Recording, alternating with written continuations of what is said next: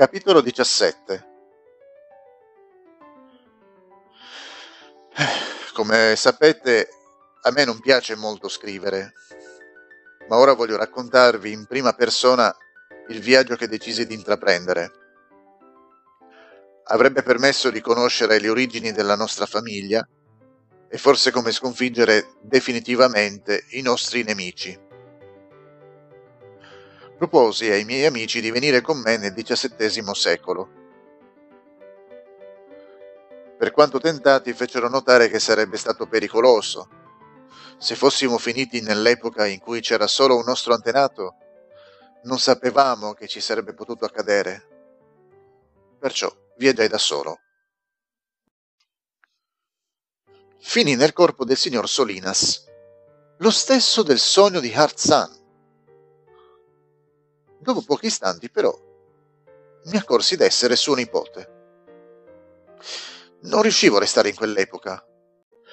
Provai a diventare suo padre, ma neanche in quell'epoca. Sembra che per un periodo di quasi cento anni non mi fosse possibile di restare. È come se ci fosse uno scudo temporale. Provai a spostarmi al tempo del nonno di Solinas e ci riuscì. Secondo il dottore, in quell'epoca accadde qualcosa di così importante che non mi è dato di cambiare la storia. Così, viaggiando nelle due epoche, ossia in quella precedente e in quella successiva a Solinas, riuscì a scoprire diverse cose. Nelle seguenti righe le scoprirete, man mano che ve le svelerò. Solinas era davvero un commerciante, era specializzato nello scambio commerciale pagando con il sale. Il suo braccio destro, infatti, era soprannominato Salaris.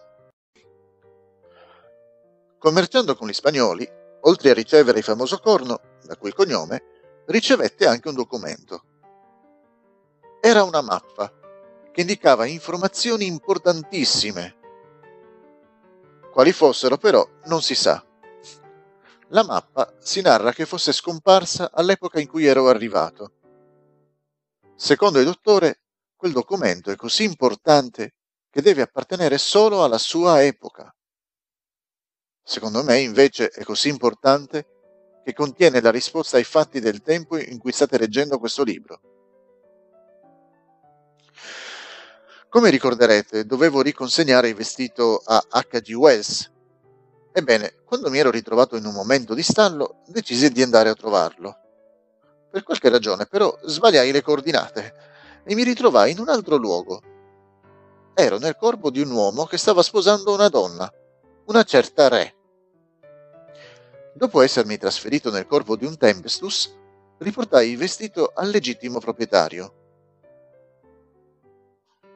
Decisi di viaggiare indietro nel tempo per scoprire le origini della famiglia Re.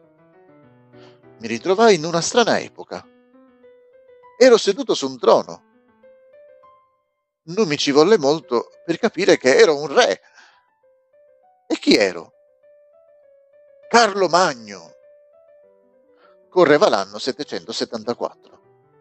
La Catalogna era appena stata conquistata, così avevo appena capito, quando mi ritrovai trasferito in un'epoca successiva, la famosa notte di Natale dell'Ottocento, quella in cui fui, eh, pardon, Carlo Magno fu incoronato da Papa Leone III.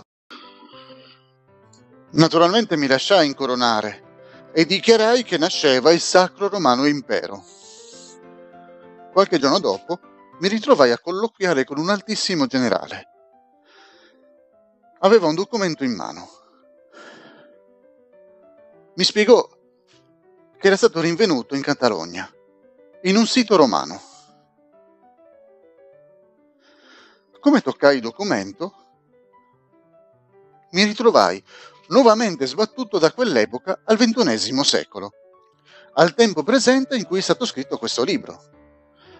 Provai a tornare all'Ottocento, ma ancora una volta sembrava essersi alzato uno scudo temporale.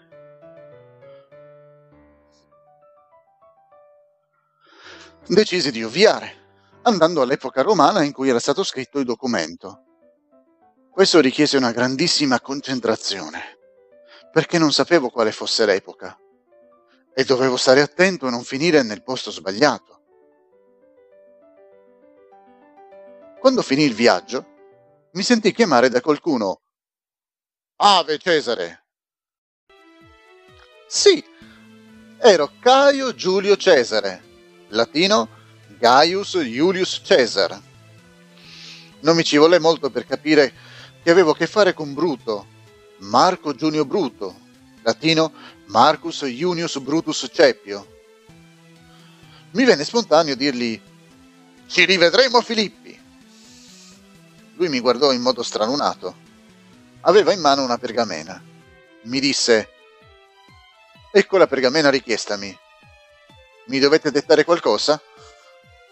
Gli risposi No, per ora può bastare.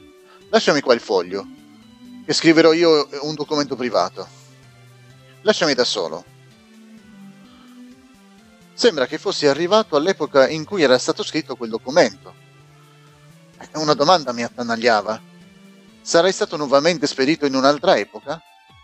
E d'altronde non conoscevo il contenuto del documento, e pertanto che cosa ci avrei potuto scrivere? Decisi di provare a scrivere un messaggio come toccai il foglio, fui scaraventato in un'altra epoca. Era il 15 marzo del 44. Davanti a me c'erano diversi uomini. Bruto aveva in mano la pergamena e insieme con gli altri era pronto a pugnalarmi. Per non cambiare la storia, subito gli dissi: Cai su, Tecnon. Anche tu, figlio mio accortomi di avergli detto la frase in greco, subito mi corressi e dissi in latino, tu cuoque, brutte fili mi. Sentendomi le forze mancare, pensai che quella fosse la fine, ma fui sbattuto nuovamente al ventunesimo secolo. Ero vivo, eh, ma niente documento. Quando raccontai l'accaduto, il dottore mi fece notare che la storia narra che Cesare, prima di esalare l'ultimo respiro, parlò a Bruto in greco, non in latino. Oh, chissà, forse avevo cambiato la storia.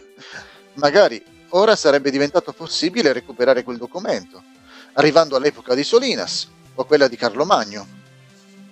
Niente da fare. Era ancora in piedi lo scudo temporale.